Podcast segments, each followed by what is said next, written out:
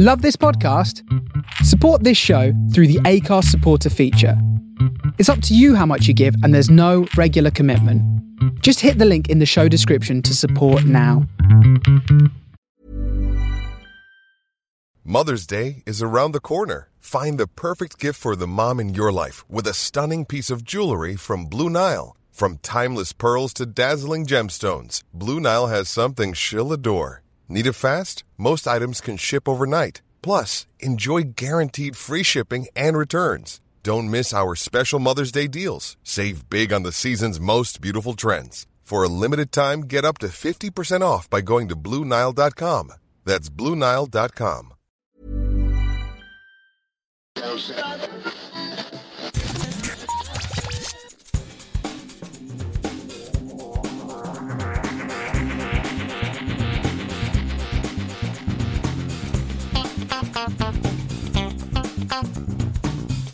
and welcome to episode 373 of Geektown Radio. I am back this week with To infinity and!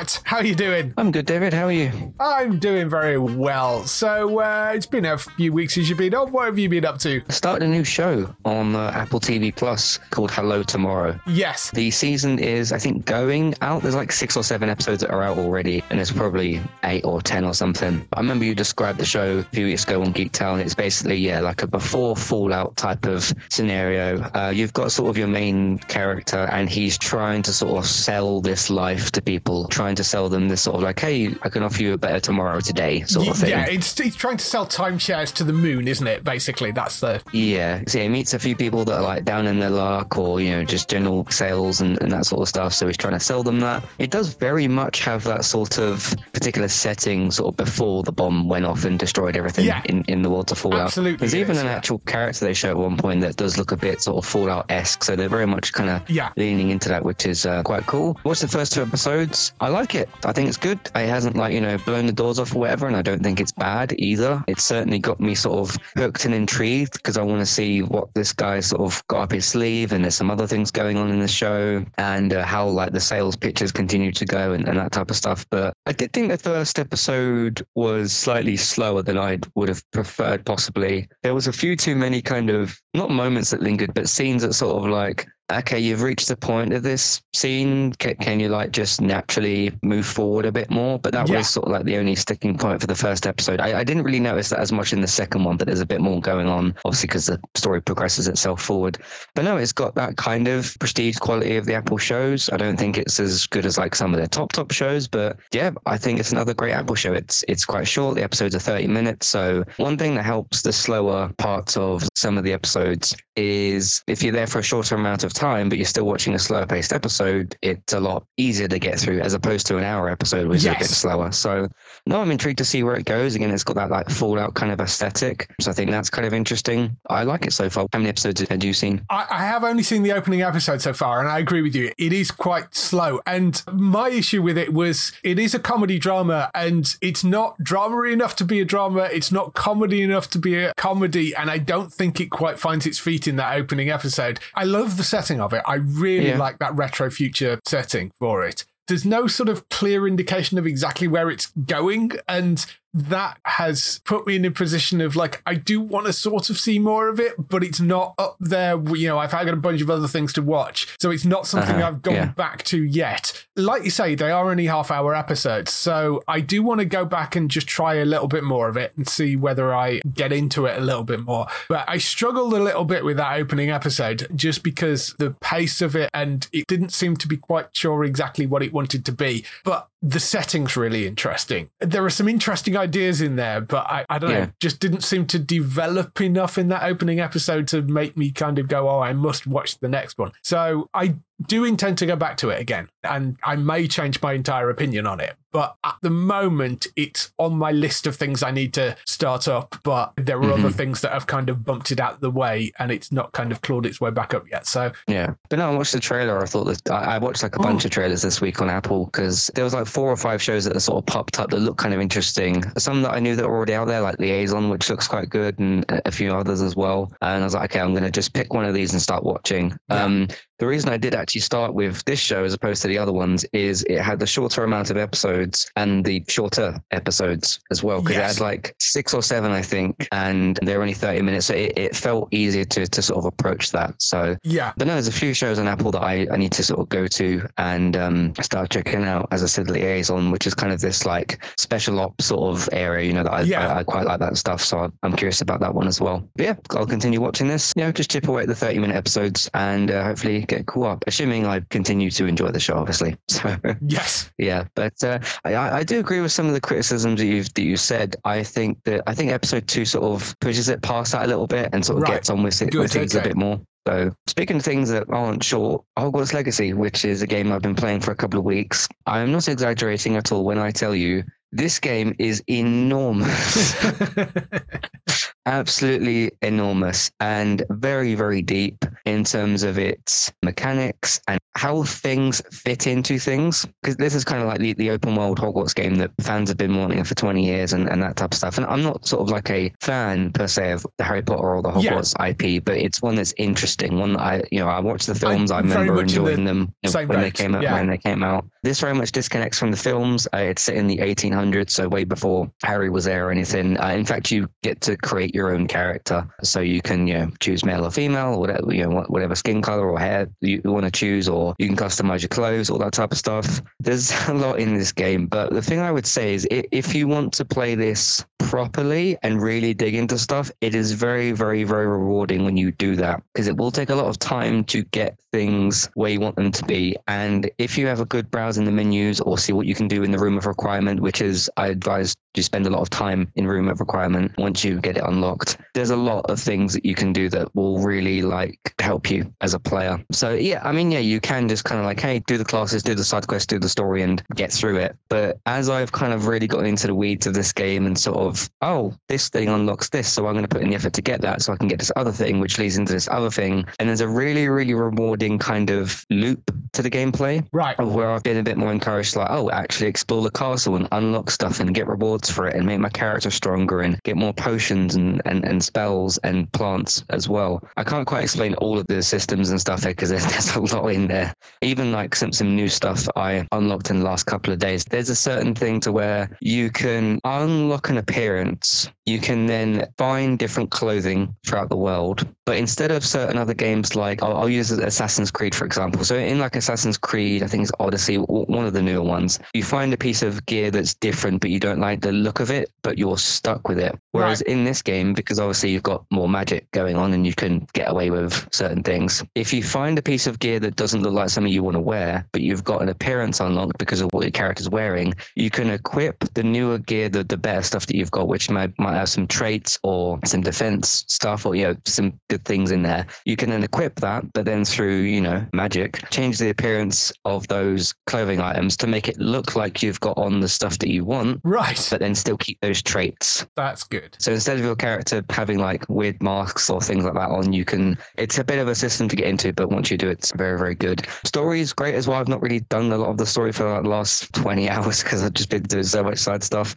But uh, it's it's a brilliant game. Uh, the broomstick flying is really nice. Combat's really good. Once you sort of figure out how you want to play as well, you can combine different spells and stuff. So it's very very big, but it's very rewarding. What have you seen from Hogwarts Legacy? I've sort of seen bits and pieces of it. I haven't picked it up yet, mainly because I have an aversion to paying sort of anything over about £30 for a PC game. And, you know, I'd be playing it Uh-huh. on PC and it's currently 50 quid on the Steam store. And I, I do like the look of it. And I, it's one of those things that, you know, 50 quid is a lot of money to spend on a game when you're like, unless I know I'm going to really be into it. So, you know, if it's something that I've played previous versions of, like the Dragon Age games or something like that, I kind of have an aversion to paying that much for for a game.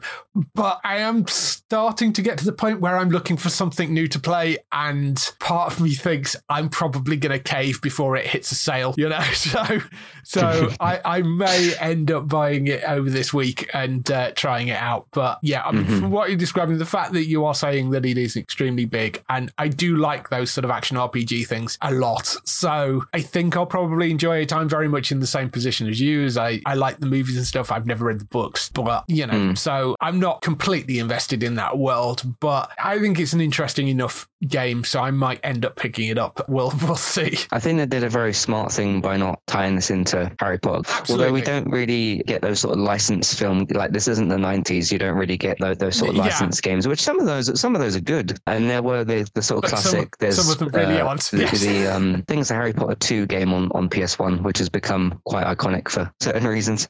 Yeah. So, uh, but yeah, if you want a game that's going to keep you busy, Yeah. this will definitely do that to you. Okay. So, the last thing I wanted to mention was kind of highlighting this week's episode of Servant, which is season four, episode eight. Won't go into spoilers, and there are some very big spoilery things that happen in this episode because we're getting towards the end game now. We only have two left, which means about an hour of the story. Just wanted to highlight uh, Nell Tiger Free's performance. She plays Leanne on the show, who you could say is possibly the main character. Some think Dorothy, some think that Leanne is. Her performance this week was there was like a specific thing she has to do with her performance this week was really really quite an incredible performance from from her this week and uh, the rest of the cast were really really great as well but this episode really kind of gets particularly into what's going on with Leanne and very much pushes towards the, the end game of the show which you, you have to do now because you only have about an hour left Well, so yeah. so I'm curious to see how that wraps up with two episodes to go. But yeah that's what I've been up to this week or recently. How about yourself David? I've been going through a number of different TV shows and some games as well. Uh, I should mention Nell Tiger Free interviewed her ages and ages ago,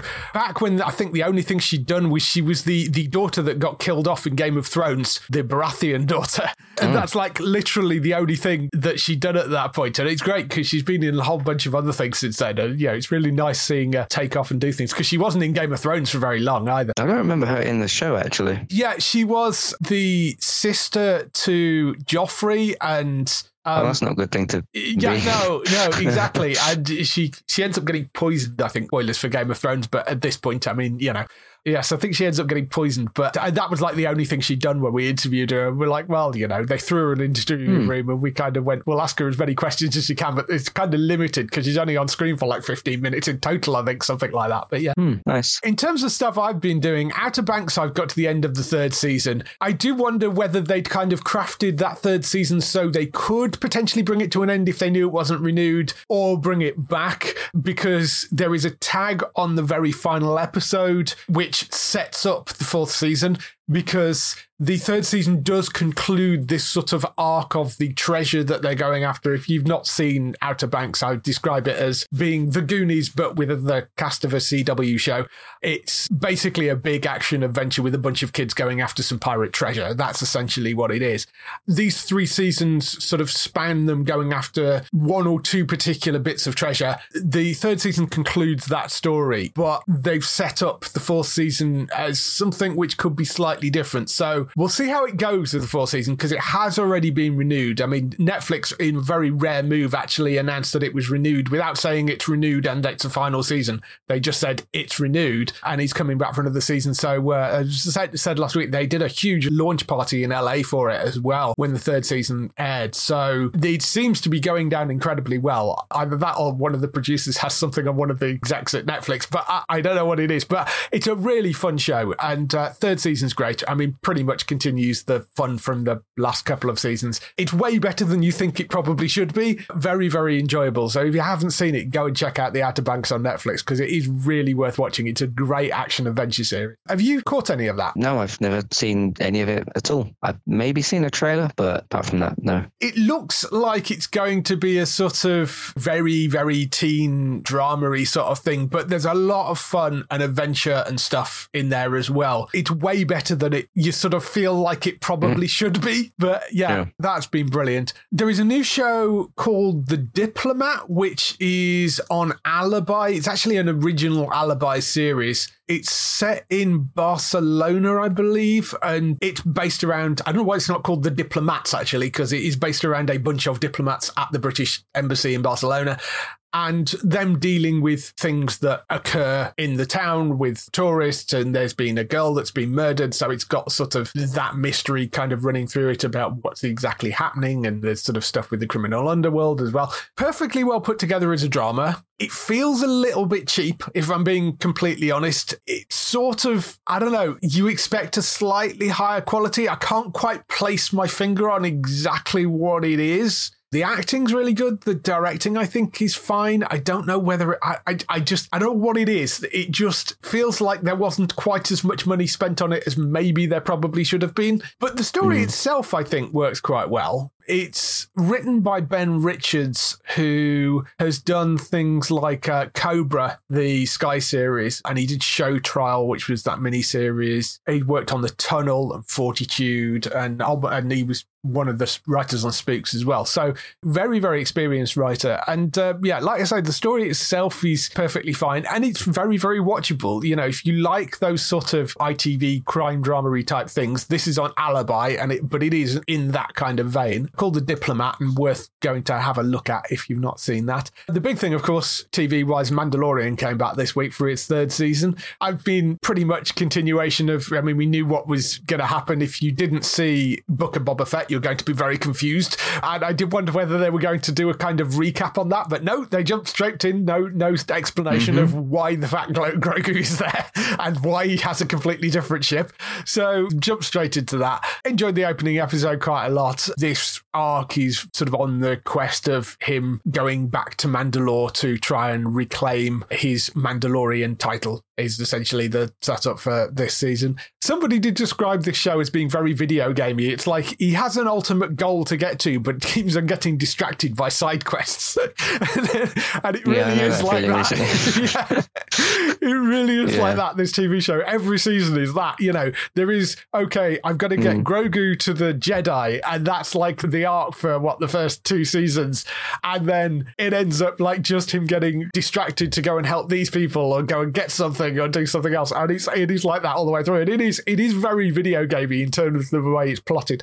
But really enjoying the third season of this so far. Good opening episode, I thought. Have you jumped back in yet? Yeah, this is such a good show. It's one of them ones as well where it's off for like a year and a bit and you don't forget about it. It's in the back of your mind, but you forget how good it's capable of being. And then yeah. it comes back and you're like, oh, yeah, of course this show is this good. Yeah. This show also consistently proves you don't need longer episodes of TV to make good episodes of TV. The opening no. episode's what, 35 minutes? Something like as that. long as the content within your episode is good. In fact, in certain cases, some of the worser episodes I've maybe seen of TV have been ones that are, are too long because it's where you can run into pacing issues and you can really like suffocate the episode. Mm-hmm. But um, no, it, it's so great to see this. Pedro Pascal. Again, it's a good time to be. Well, I assume it's most of the time a, a good time to be Pedro Pascal. But um, yes. yeah, with this and The Last of Us, because he got a little bit of overlap as well. So yeah. great to see him. Well, kind of see him back because he's yes, under a helmet here. Don't really see but, him, uh, that's sort of the whole point. But yes, yeah, no, I yeah, know exactly it, what you mean. It's interesting as well with Last of Us. He's escorting Ellie across the country, and here he's trying to effectively do the same thing, but with a Baby Yoda Grogu character. Yes, yeah. So he, has got to sort of do two fatherly sort of type of roles. Yeah, absolutely. It's been great seeing him this. He's been phenomenal on The Last of Us as well. We, of course, covering The Last of Us over on Entertainment Talk, and me and Matt,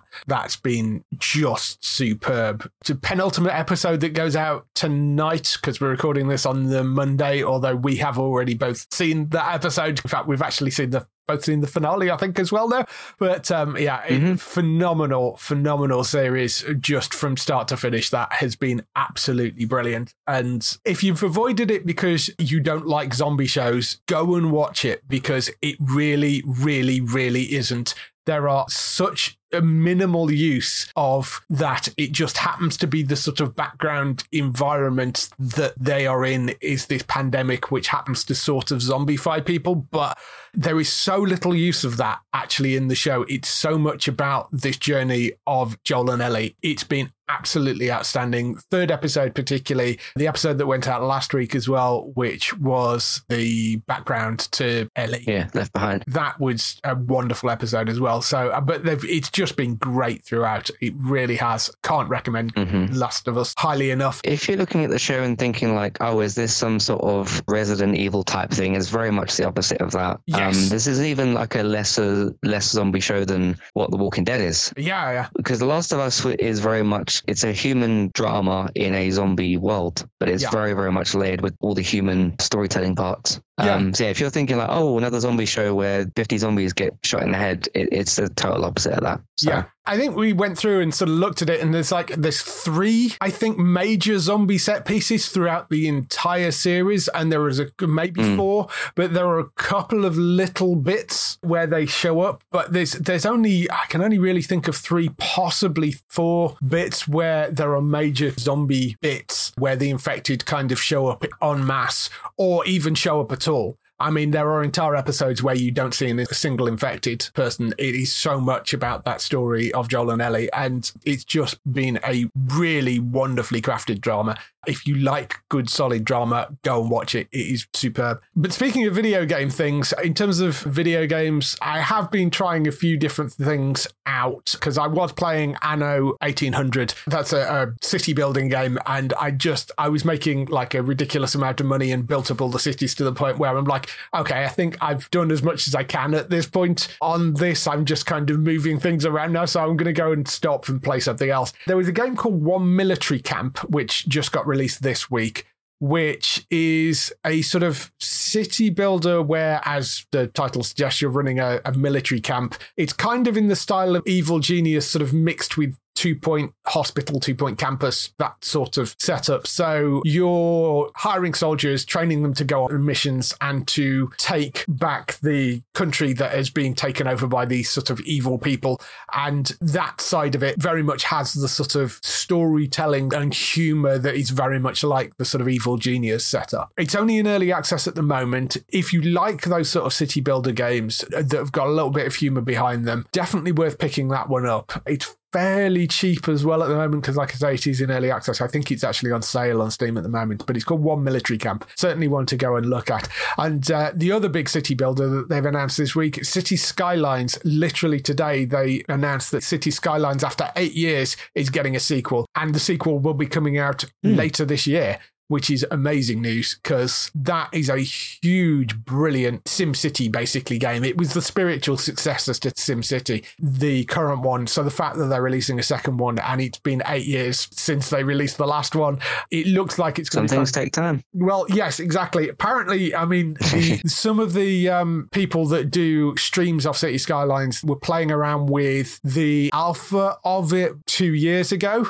So it's been in development for at least two years. Obviously, it's been developed before then because they were playing the alpha then. I mean, obviously, they can't say what they were playing because they're all under NDAs. But, you know, he, the, couple of the guys have said that they were invited to do some of the playtesting for it, which is wonderful because it means the community was involved. They were getting feedback from people that know the current game inside and out. And, yeah, we're asking what sort of things that they were looking for, what sort of controls they're looking for. Because the thing with the current game is it's a bit of a Frankenstein's monster in that the base game is great, but there is about 15 DLCs for it. And you can also use the Steam Workshop to add items onto it. So it ends up just being this bloated, huge monstrosity of bits cobbled together and stuff. So uh, there's things that didn't quite work that they need to fix, you know, that have been fixed by people in the workshop. But, you know, hopefully that sort of stuff will get integrated directly into the main game. And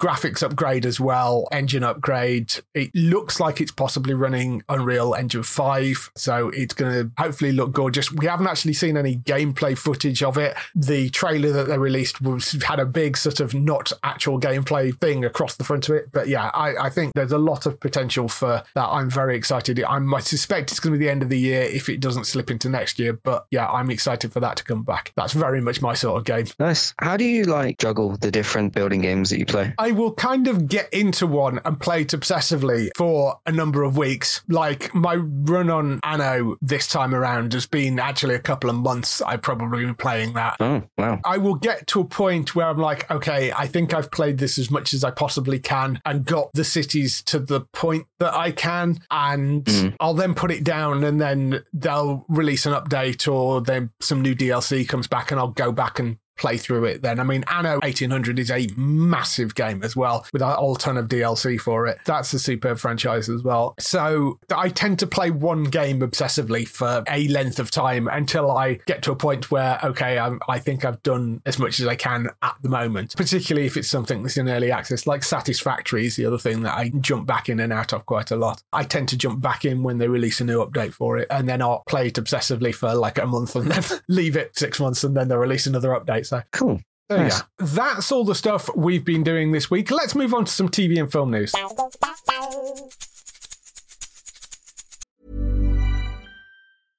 Imagine the softest sheets you've ever felt. Now imagine them getting even softer over time. That's what you'll feel with Bowl and Branch's organic cotton sheets. In a recent customer survey, 96% replied that Bowl and Branch sheets get softer with every wash. Start getting your best night's sleep in these sheets that get softer and softer for years to come. Try their sheets with a 30-night guarantee. Plus, get 15% off your first order at bowlandbranch.com. Code BUTTERY. Exclusions apply. See site for details.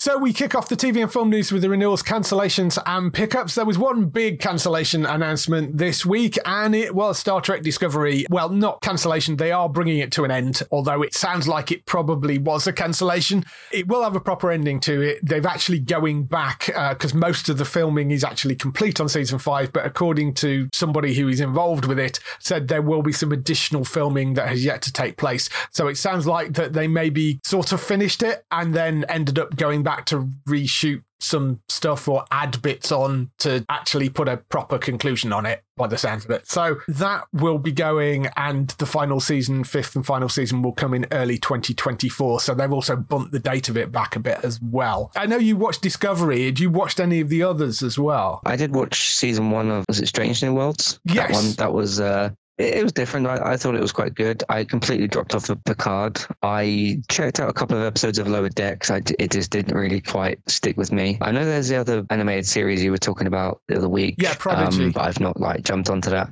So yeah, at the moment, just Discovery and, and Strange New Worlds is the two that I was watching. I get you kind of sticking with those two because they are sort of connected. I'm hmm. very glad that Strange New Worlds is coming back because I, I think that's a wonderful series and that feels very much to me like true Trek. You know, I love Discovery. I really enjoyed what they did with it and the future setting I find quite interesting, but it's very different to a lot of the other Trek stuff, which is fine. But what I love about Strange New Worlds is it very much feels in the spirit of the original. That is the show which is the spiritual successor to the original series, really, in the modern day. I mean, obviously, there's Next Generation and all that sort of stuff, but certainly that's the show that feels the most Trek to me. Lower Decks, I really enjoy. Prodigy, I really have fun with, and uh, I've got to go back and watch some more of that. But yes, I'm. I think Prodigy has a lot of potential to be a really fun little series that and very much a family viewing show. Just on Discovery, I've really loved the show, definitely. I do think the newest season was the worst one. When I think about that season finale and like how they explained what had gone on in that,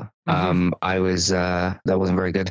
But, you know, you come back and you try again with the fifth season. I really love a lot of those characters. We'll see what happens to those if, I don't know, if those show up in, in another show. Because I read the headline of like, oh, you know, finishing off the fifth season. I thought, okay, it's good that it's being labeled as a final season. Mm-hmm. It does feel like, okay, this is probably a show that was supposed to last a couple of more seasons than that. Yeah, It's disappointing as getting cut kind of short, but at least if they, it seems like they're getting the opportunity to wrap things up. It's a bit of a shame, but we'll see what happens from there. But um, the, the Section 31 show, I've, ever, ever since the, the idea of that was pitched, and obviously Michelle Yeoh's character had kind of moved over, Mhm. uh, I've been really looking forward to seeing what that was going to be like because I really, her, her character in Discovery was amazing. And I remember when, what season did she leave? Was it three or four or something? Three, I And um, I remember thinking, okay, she she's such like a big presence in the show. How are you going to kind of not that the show would like completely tank after she's left, but you know, when you lose a big character like that, and she's not a shy character, either. Yeah. She's not one that sort of like stands in scene. She very much like dominates the screen.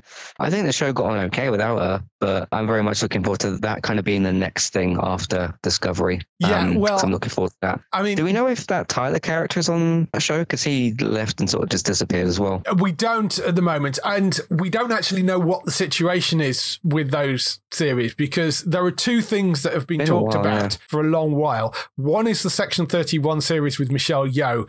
Michelle Yeoh, who's possibly about to win an Oscar, and that could be an issue moving forward because Mm-hmm. it's going to very much come down to whether Michelle Yeoh wants to do the show and whether they then do it as a limited run or whether they expand it out so she's only part of it. I don't know. That may cause issues because if she's an Oscar winner, that's going to push potentially her price tag up unless she's prepared to do it for less money. We'll see what happens with that. And she's also obviously been very, very busy. So she's in demand. Yeah. We'll have to see whether that Section 31 show ever actually materializes.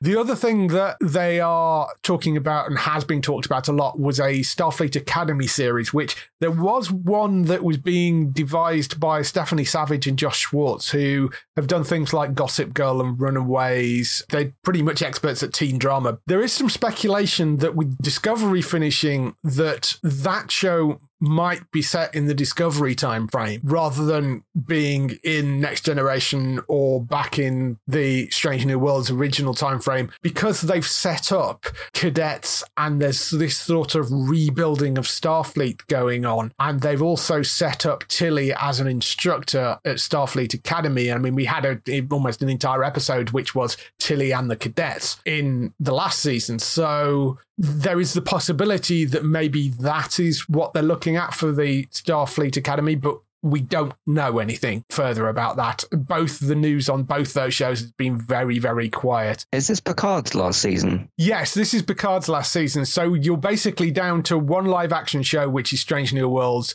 and two animated shows in Lower Decks and Prodigy. You'd think they're hmm. probably going to bring at least one live action show back. I mean, the other possibilities you get some spin off from the Picard stuff because they've been introducing new characters in there. There is the potential to set up something with Seven of Nine and the Titan. You've got Ed Speleers in there playing Jack Crusher. He was on Downton as a character called Jimmy and he played Stephen Bonnet in Outlanders, but he's on the latest season as Jack Crusher. And he's quite a likable character and has that sort of Kirkness about him. So there is hmm. potential to maybe set up something that's set around the Titan with them involved, possibly in some way. The other possibility is you follow some, you know, you do a Riker series because I don't think they're going to do any any more Picard. They were making noises about it. Well, it's the final season, but you know, if this blows the doors off, who knows? But I rather suspect that even if it does, you're not going to get Patrick Stewart to come back and do another one. He may just do guest spots and you actually follow other characters and do it that way. There is potential for other things. And I, with them having two things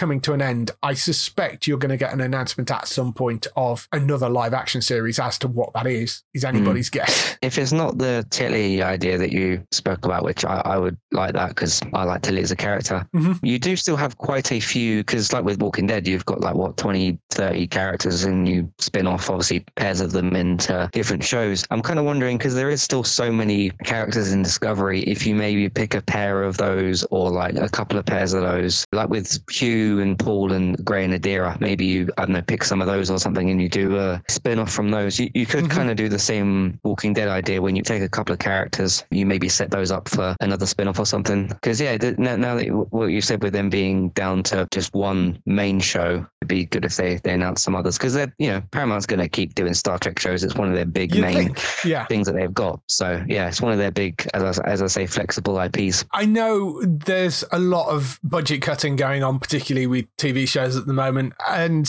I think part of that was they probably wanted to slim down the budgets on, on things a little bit. And Discovery will be an expensive show to make because there's a lot of effects and they're five seasons in. So, and it's a full cast. Yeah. that, that stays from season to season. So even if they're on a fixed contract for five seasons, at some point those contracts are going to need to be renegotiated and their money's all going to have to go up. So I think it, it will be weird to completely abandon that timeline and never see it again, having established so much of it already. I mean, mm. the Starfleet Academy series set in that timeline would kind of make sense. But yeah, I mean, we don't know at the moment. There are lots of suggestions of what could happen. We'll just have to wait and see Mm. what they come up with. You, you spoke about the budget cutting thing. Does Paramount make that many things? That's I'm the just other wondering thing. about like where their where their money's going. That's That- what I'm I'm thinking about. They have two big franchises, which basically is Star Trek and the Yellowstone franchise, which Right, has yeah. grown into this huge monstrosity of a thing.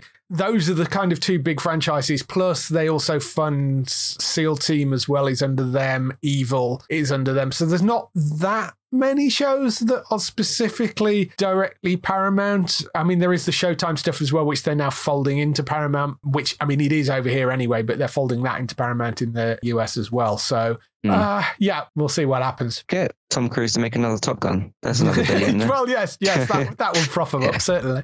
Moving on to other things, there are a couple of shows which aren't yet cancelled, but watch out for them. The Resident being one, which is not officially cancelled or renewed, and certainly the showrunner has said that they don't know either way at the moment. However, somebody did spot that there is a sale going on from one of the prop houses, and they appear to be selling off the Resident sets and a bunch of their props. So that rather, oh. rather looks like the We show need- probably isn't coming back, but there hasn't been an official You need to announcement film it somewhere. yeah, I, I mean, there is the possibility that they are only selling stuff from changing location. Maybe it's a character that's gone and they're selling off a bunch of their clothes and props that they used. But it did seem that they are selling off a lot of stuff and it was referred to as a liquidation sale. So that oh. sort of sounds like they are probably not bringing the resident back and this will be the final season. As I say, it's not officially cancelled or renewed at the moment, but it doesn't look great. We should know by the end of April. That's when all the cancellations and renewals come in. But it's weird that they're selling stuff off, but there's been no announcement from Fox about it. The other issue with The Resident is I think it's into season six. And as I mentioned with Discovery, you start to get into those later seasons and the contracts come up for renegotiation. So they would have to renegotiate the contracts for the main cast. So that means that bill's going to be a lot higher. I don't think its numbers are huge. Plus, it's made by Disney and it's on Fox, so there's no advantage to them extending the season run either because Mm-hmm. they don't not theirs to sell on, it's Disney's. So there are a number of things going against it. I, I suspect might be correct that this could be the final season of The Resident, but we will wait and see what happens. The other one is La Brea which it was announced as being renewed for a third season, and it is coming back for a third season, but it's only six episodes. So that seems likely that it's probably going to be the last one, although they will wrap up the story in those six episodes.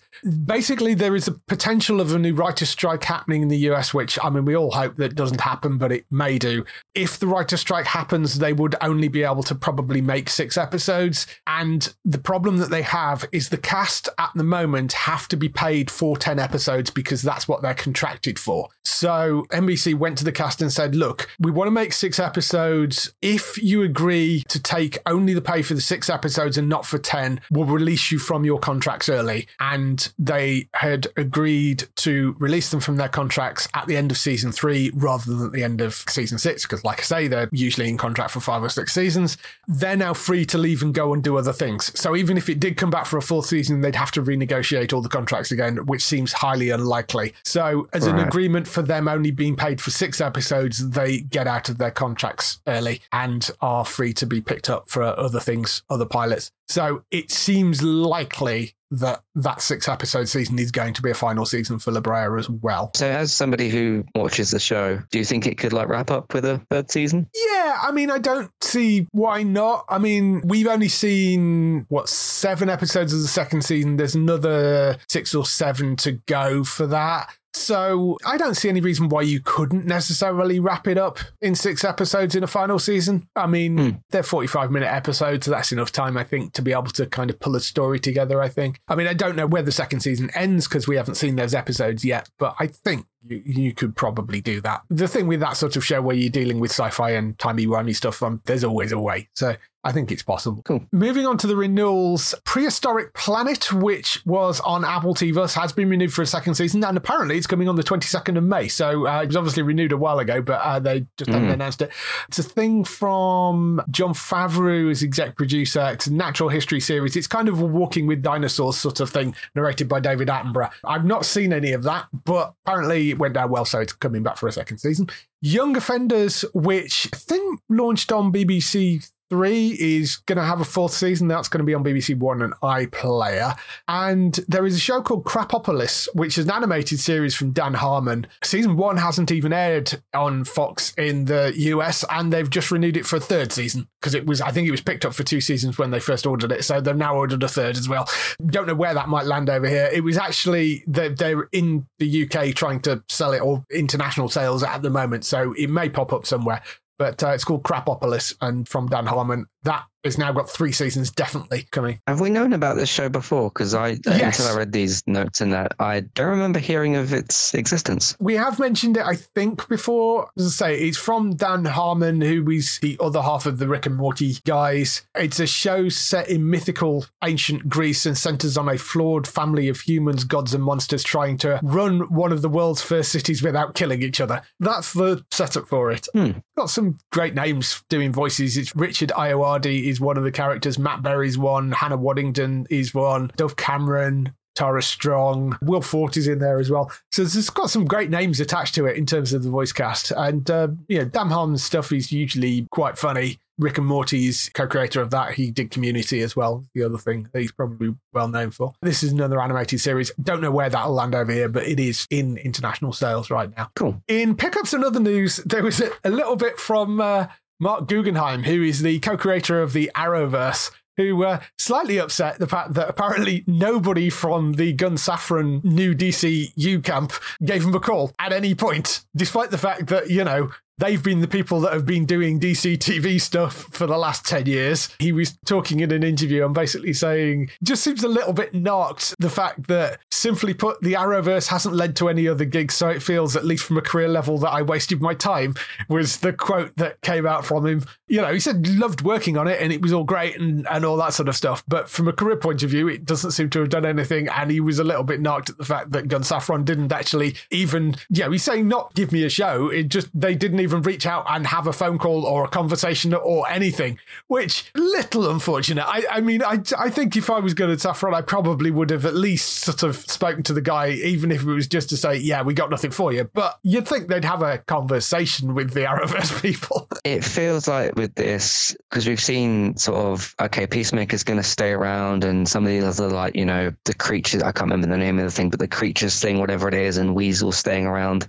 And a few people have kind of pointed this out, and I kind of agreed. It does feel, it makes sense, but it feels weird. The fact that, okay, yeah, James Gunn's one of the new halves of the lead on DCU. Obviously, Peter Safran's the other one. Of like, I'm going to keep all my stuff around, and everything else is getting basically a fresh reboot. And okay, it makes sense because of you know he's the head of DC. He's not going to say like, "Hey, Peacemaker's done" or, or Yeah. whatever. But and I've seen a few comments about like, "Oh, you're keeping the Weasel around, but you don't want to bring Darkseid back," and like, we kept this character, but not these ones. And like, there's there's a few kind of weird feelings around all of that. So I kind of yeah, I kind of I kind of get what saying about hey you didn't even sort of contact me for anything. yeah. So yeah, I kind of understand that. Yeah, I mean, he did say, you know, he's not looking for a job, just a meeting, a conversation, a little bit of recognition for like the fact that he'd been like toiling away on DC shows for the past 10 years would have been quite nice. And I, I do kind of get that. And I know with what people are saying about, yes, the setup of, yes, he Gunn, of course, have kept all his own stuff and then thrown a lot of stuff out. He did actually say today that it's less than half of what he announced is less than half of what's coming in phase one. So there's still a whole bunch more stuff to come in phase one of that as well. So, Yeah. I mean, you never know. Some of this stuff may pop back up again, but yeah. Over on the BBC, they have ordered a documentary which tells the true story behind the hit drama The Gold, which has been going down quite well. You can find the whole of that on iPlayer. This is about a thing called the Brink's-Mat robbery, which basically a bunch of thieves broke into this uh, building and ended up accidentally finding a bunch of gold and then were having to try and find a way of uh, hawking it. It was one of the biggest robberies, if not the biggest robbery in history, to the point that basically, if you bought anything with any gold in in the UK, even now, chances are some of the Brinks Brink's-Mat gold is in it. So it was ridiculous amount of gold that they just happened to stumble across. They've a thing called the Gold, the Inside Story. They've ordered. There's a documentary which tells the actual true story about like the thing that they dramatized for the Gold, the drama series. Also on the BBC, Mrs. Brown's Boys is coming back for a new four part miniseries, as if the UK hasn't suffered enough. So that will be returning if you like that sort of thing. I did used to like it. I watched the first season and a half. I watched the film as well. And then I, I kept watching a bit more of it. And then it just drifted away. I saw like this is going to come back for another bit. And I just saw so many comments about sort of why do you keep doing more of it sort Yeah. of thing. It doesn't seem to be very popular right now. Have you ever seen any of this? I've seen little bits of it. That's about it. It's just not my sort of thing. yeah. Over on Prime Video, we've got a date for Marvelous Mrs. Maisel. That's coming on the 14th of April, and uh, that's the fifth and final season of that. So it's launching on the 14th with three episodes, and then the rest of the nine episode series will be airing weekly. There was a little bit of news from Theo Rossi, who was one of the cast of Sons of Anarchy. He was also in Luke Cage as well. But he, he, we stress this may or may not happen, but apparently there is some discussion about them all coming back together to do something. That was all he would say. But it's weird because if you've ever seen any of those guys interviewed, they all talk to each other all the time. I mean, that, that biker gang that was Sons of Anarchy are still a very close knit group and they talk to each other all the time. And, nice. you know, it's, it's really sweet that they're all still so close to each other. But there is some talk apparently about them potentially coming back and doing something else for that, which would be awesome because uh, Sons of Anarchy was a great series. It was. What could that be though? I, well, yes, I know because uh, it, certain characters, including Theo Rossi's character, aren't available. Let's say at this point. So whether it would be some sort of bit where they brought any, everybody back and slotted it somewhere back in the timeline, maybe, or I, I don't know. Are there any time skips in there that I I do not. I, about. Not that I particularly remember, but maybe there was something that they could come together. Maybe it's a movie or which fills in a hole unless, somewhere. it, unless it's like a panel reunion thing? yeah, well, that doesn't maybe. quite sound like what this is. Yeah. Yeah, maybe. Um, maybe. So But otherwise, I have no idea how you do that. yeah, no, I, I have no idea either. But um, yes, I mean, it would be awesome if they can come up with something. Billions have got some new information on that this week that uh, Damian Lewis is returning for six of the 12 episodes of season seven, which is kind of interesting because he left uh, not last season, season before. And uh, he's apparently going to be back as Bobby Axelrod. What does make this kind of interesting is a couple of weeks ago we mentioned that there are some Billions spin offs in the works Billions Miami, Billions London, Millions, and Trillions. So they're turning it into a big sort of franchise. What kind of makes this intriguing is I do wonder whether they're going to set this up as Axe running something in London and that will be the basis for Billions London, possibly. Hmm. I mean, don't know whether that is the case. This is pure conjecture, but there is the possibility than that. Because essentially, the reason that Damian Lewis left was because his wife, who was the wonderful force of nature that was Helen McCrory, passed away in 2021. And obviously, at that point, he's got quite a young family. He wanted to make sure that he was staying around the UK because Billions took him away to America for a large periods of time. So he wanted to be around his family and his kids and and you know be home for them. The advantage of this will be it would be Billions, it would be him playing Axe, but it could be that they actually spin that off into the London series or it has some effect on the Billions London. We'll see. I don't know anything about whether that is what they're doing or not, or whether he's just going to be guest starring in six episodes and that'll be it. We don't know at all, but we do know that some of it that it was shot in London, the stuff. So we know that the character of Axe is in London. We'll wait and see what happens with that. But uh, it's a great show that, and I'm glad to see Damian Lewis coming back in. There's also a couple of Apple series, which uh, one has actually got an air date and actually got a trailer up on the website today. The other one is the thing that's been ordered. It's called The Last Frontier, the one that's been ordered. It stars Jason Clarke. It's from Jon Bokenkamp and Richard uh, Olivo. Stars Clarke as a US Marshal who is in charge of Alaska's quiet and rugged barrens when his jurisdiction is turned upside down when a prison transport plane crashes into the remote wilderness, setting free dozens of violent inmates. Tasked with protecting the town he's vowed to keep safe, he begins to suspect the crash wasn't an accident, but the first step of a well crafted plan with international political implications it's interesting because Jason Clarke's one of those faces that you see and go, I know that face from somewhere and I can't remember mm-hmm. where. He's been in things like Winning Time, Rise of the Laker Dynasty most recently. He's in Oppenheimer, the upcoming Chris Nolan film, been in Catherine the Great, Chicago Code. He was in Home and Away. He is Australian. Zero Dark 30, Mudbound, Pet Sematary. He was John Connor in Terminator Regenesis. White House Down, First Man. So he's he's popped up in a bunch of films. So he's one of those faces that you'll know from like, oh yeah, he was in that. Decent actor, be a good lead. I love the Blacklist, and those guys created a great show in the Blacklist which of course is coming to an end. So I think this sounds like it could be quite interesting, a big sort of action adventure thing set in the wastelands of Alaska. That sounds like an interesting song, but it's called The Last Frontier. I don't know when that's landing, but I think that one sounds interesting. Is that the one that you put the trailer up for? No, there's no trailer for that one yet because that was announced last week. The one that the trailer's gone up for is called Silo, which again has a kind of Fallouty vibe to it, actually. Silo is the story of the last 10,000 people on Earth, their mile deep home protecting them from the toxic and deadly deadly world outside. However, no one knows when or why the silo was built, and anyone who tries to find out faces fatal consequences. Rebecca Ferguson, who you might know from things like Dune and the Mission Impossible films, stars as Juliet, an engineer who seeks answers about a loved one's murder and tumbles into a mystery that goes far deeper than she could have ever imagined, leading her to discover that if the lies don't kill you, the truth will. That's got a trailer for it. It looks really kind of interesting. It does sound somewhat Fallout, but uh, premiering on the 5th of May, that on Apple TV. It's based on a series of novels by Hugh Howey, and it's from Graham Yost, who is a really good film writer. He's Emmy nominated. He did Band of Brothers and Justified. Solid, interesting team behind it. There's some other really good names in the cast for that as well, but uh, it's called Silo, 5th of May. That'll be on Apple TV. That's the one that the trailer went up for. Cool. Um, yeah, both of these sound like they've got some promise to them. It's Apple TV Plus Plus. And if you're trying to pitch me a show and you tell me that's on, on Apple TV Plus, I automatically think it's probably going to be good because all of the shows I've seen on there have at least been good.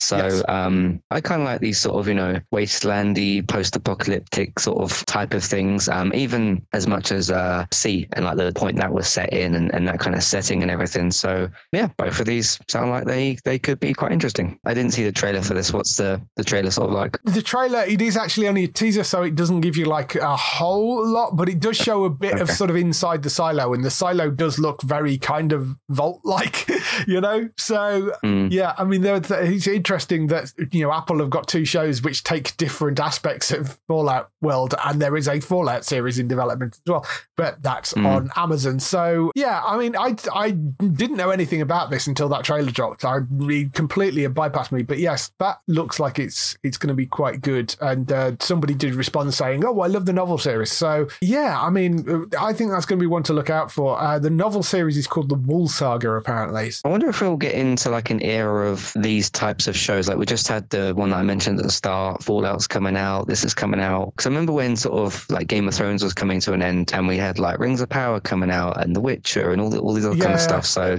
sometimes you do get trends like that, but it, it, could be interesting to see everybody sort of take their own stab at it, if you will. Yeah, I mean, it's interesting because we went through the pilots, was it last week or the week before? And the network TV seems to have abandoned all the sci fi stuff. And I think part of the reason mm. is it's expensive to produce and the people that have the money to be able to do it and do it well are the streaming services, are Apple TV, are Prime Video, are Netflix. Those are the people that can throw the money at it. As I say, there, there's cost cutting across the board right now, particularly for network TV. And I think part of them is like, we'll stick with procedurals. We know they sell. We're going to carry on doing that. and we'll leave all the kind of really complicated like stuff to Disney, to Amazon, to Apple, you know. The ones with the bigger budget. Yeah. Yeah, the one with the bigger budget. And that's fine by me. You know, know, I'm happy. I'd rather see high quality sci fi than low quality sci fi, you know, so great. Mm. One of the things that has been picked up and ordered by the BBC is a thing called Men Up, which is from Matthew Barry, who wrote on industry in the chilling adventures of Sabrina. It's actually exec produced by Russell T Davies and Nicola Schindler, who are the people obviously behind It's a Sin and Nolly, um, those guys. Matthew did actually work with them previously on the, do you remember that thing that a banana cucumber tofu thing that oh, yeah. did for Channel 4? He wrote yeah, the banana one good. for that. Men Up is about the creation of Viagra which apparently it's it's one of those lovely little weird bits of British history. Sorry, I should say, because it was in Swansea, Morriston Hospital in 1994. It was where all the trials for Viagra were done. Apparently, it's following a group of guys and their experiences about that, and it's a drama based around that. So uh, yeah, really, really kind of very much in that kind of wheelhouse. I think of those weird little bits of British history that RTD picks up so well and produces so well. So uh, Matthew Barry is a great writer. The cast is uh, Iwan Rheon, who you'll know from Game of Thrones, Steffan Rhodri from House of the Dragon and Temple, Paul Rhys from Discovery of Witches and Relic, Phaldut Sharma from Sherwood, Mark Lewis Jones from Gangs of London, a whole bunch of other people in there as well. It's, it's so decent, solid cast for it. Really good writer behind it interesting kind of weird little bit of British history, but coming to the BBC, don't know when that's going to air, but they have ordered it. The core idea of it doesn't sound as interesting as some of the, the other things here, yes. but the people that are working on this thing could make it better than what it otherwise possibly would be. Yes, it's that sort of thing. It's a bit like Nolly. I mean, Nolly is a really odd thing to pick up in, you know, the sort of rise and fall of this soap legend, basically. But it's brilliant. I mean, it's a really, really well written piece of drama. Uh, that's on ITVX if you haven't caught that yet. You can go watch that for free on ITVX. That's a great piece of drama from Russell T Davies. And it's those sort of odd little bits of British history that he kind of pulls out and, and been writing about, you know. And I mean, It's a Sin, of course, is similar kind of thing, although you know, much darker in what it was discussing. But I, mm, I, I think. Quite important. Yeah. yeah. And extremely important. And I mean, he's an absolutely outstanding piece of drama. So, yeah, I'm really quite intrigued by this. I think it's an interesting thing to, to pick up. The other little bit of news we've got was for apparently there is a new Hellboy movie coming called Hellboy the Crooked Man, uh, which I mean might surprise you given the fact that the last Hellboy movie with David Harbour, let's say, didn't do particularly well. This one is from the same production company, it's Millennium, but it's going to have a different person playing Hellboy. It's going to be a guy called Jack Kesy, who you might not recognize him that much, but uh, there was a guy character called Black Tom in Deadpool 2 who he played. He's also been in a movie called 12 Strong. He was in the Baywatch movie. He was regular on the TV series Claws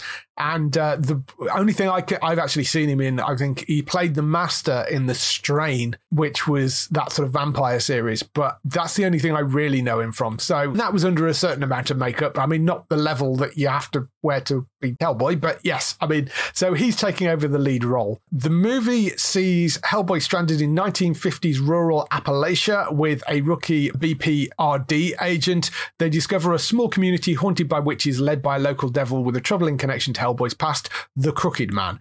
It is based on an actual direct comic book. It's not sort of some mishmash of things. It's based on a direct comic book. And the person that is writing it this time around is Mike Mignola, who is the creator of the comic book. So the one thing this does have going for it is the fact that it's based on a known piece of work and it's being adapted by the person that wrote it.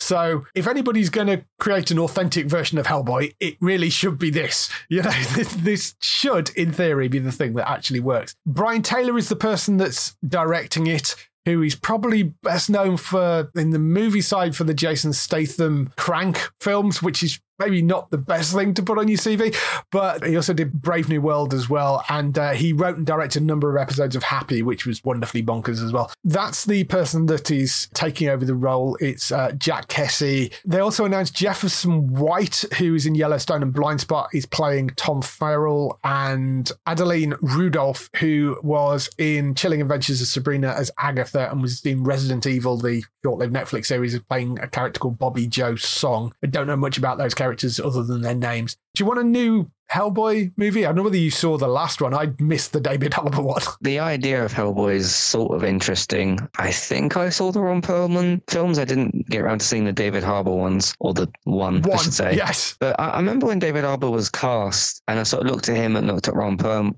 and I thought, okay, David Harbour will be should be quite a good follow up. And I don't know how good David's acting in in that film was because I never actually saw it, but that sounded like something that should have worked. I think I saw like a couple of the trailers for, for that, and it looked all right. But yeah, as you said, the person that sort of originally did this or whatever coming back should work quite well. We'll see. I guess it's a case of, you know, what do you do if this doesn't work? Well, yeah. But people I've heard discussing this are, are excited about the idea of it, but it's going to have to be a wait and see kind of thing. And there is actually a Hellboy game coming out as well, which got, Right, yeah. I think the, the Game Awards that just went, so the ones from three months ago, it got sort of a one minute trailer Okay. at the Game Awards. And uh, a few people said that the gameplay looked a bit strange, which I, I think it did. So there's potential with the character. I think you just have to get the right people Yeah. on it and the right cast member to, to play Hellboy. So um, how about you? I watched the first two movies. I like the Del Toro movies, the ones that Ron Perlman did. I really like those. They were really good films. Uh, certainly the first one. The second one wasn't quite as strong, but really good films. And Ron Perlman was absolutely superb in that role. I didn't see the David Harbour one. I should go and look it up really and see what it is actually like because I'm sure it'd be kicking around on one of the streaming services. I don't know. I mean, I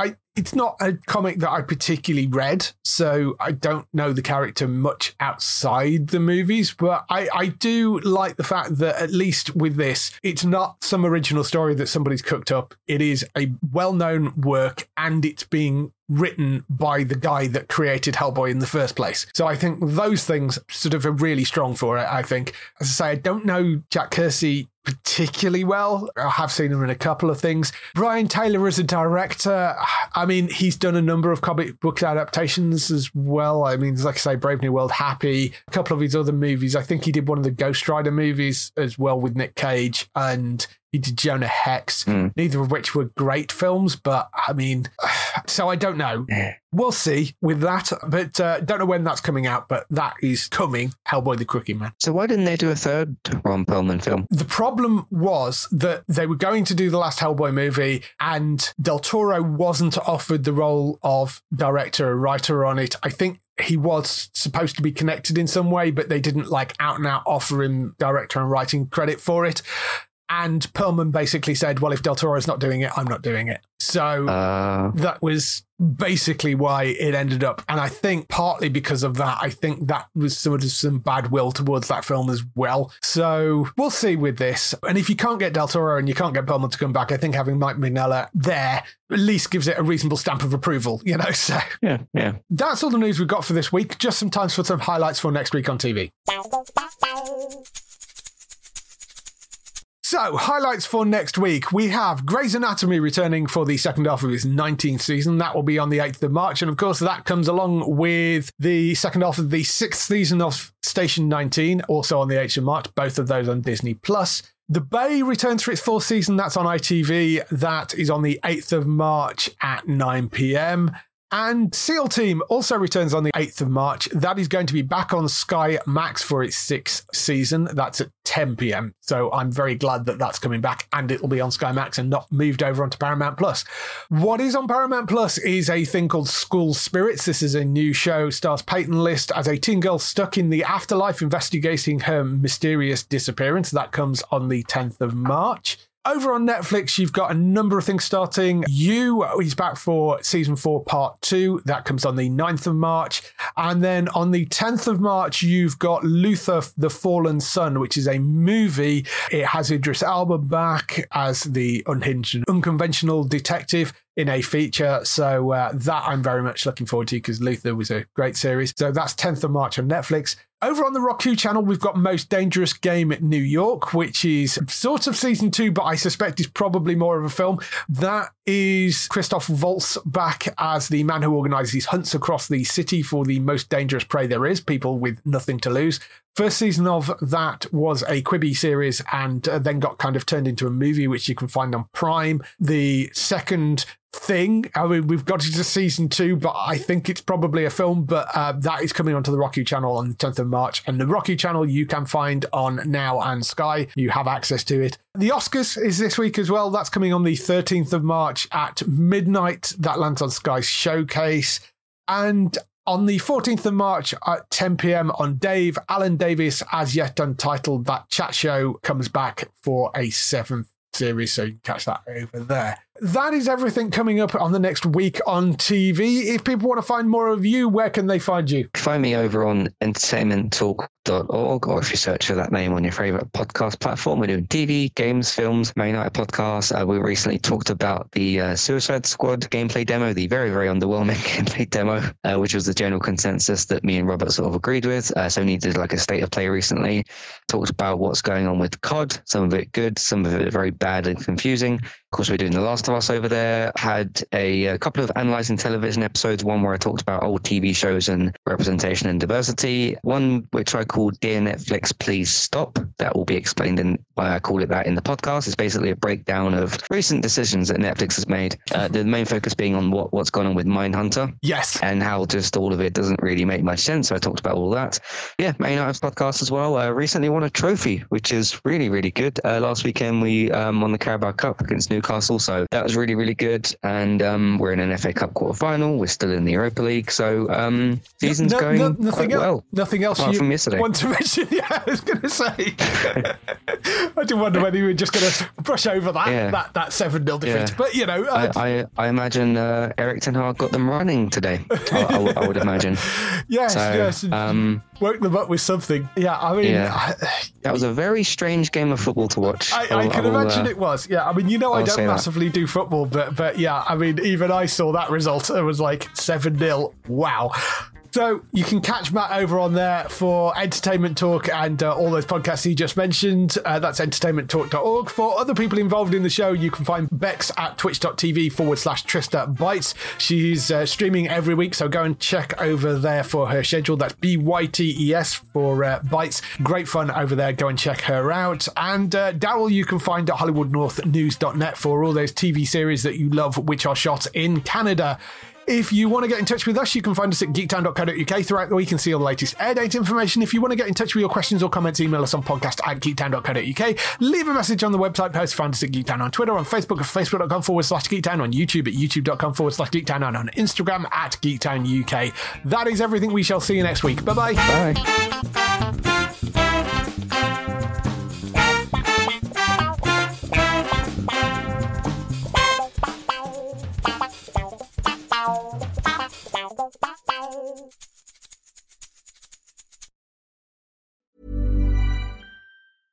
A lot can happen in the next three years. Like a chatbot may be your new best friend. But what won't change? Needing health insurance. United Healthcare Tri Term Medical Plans are available for these changing times.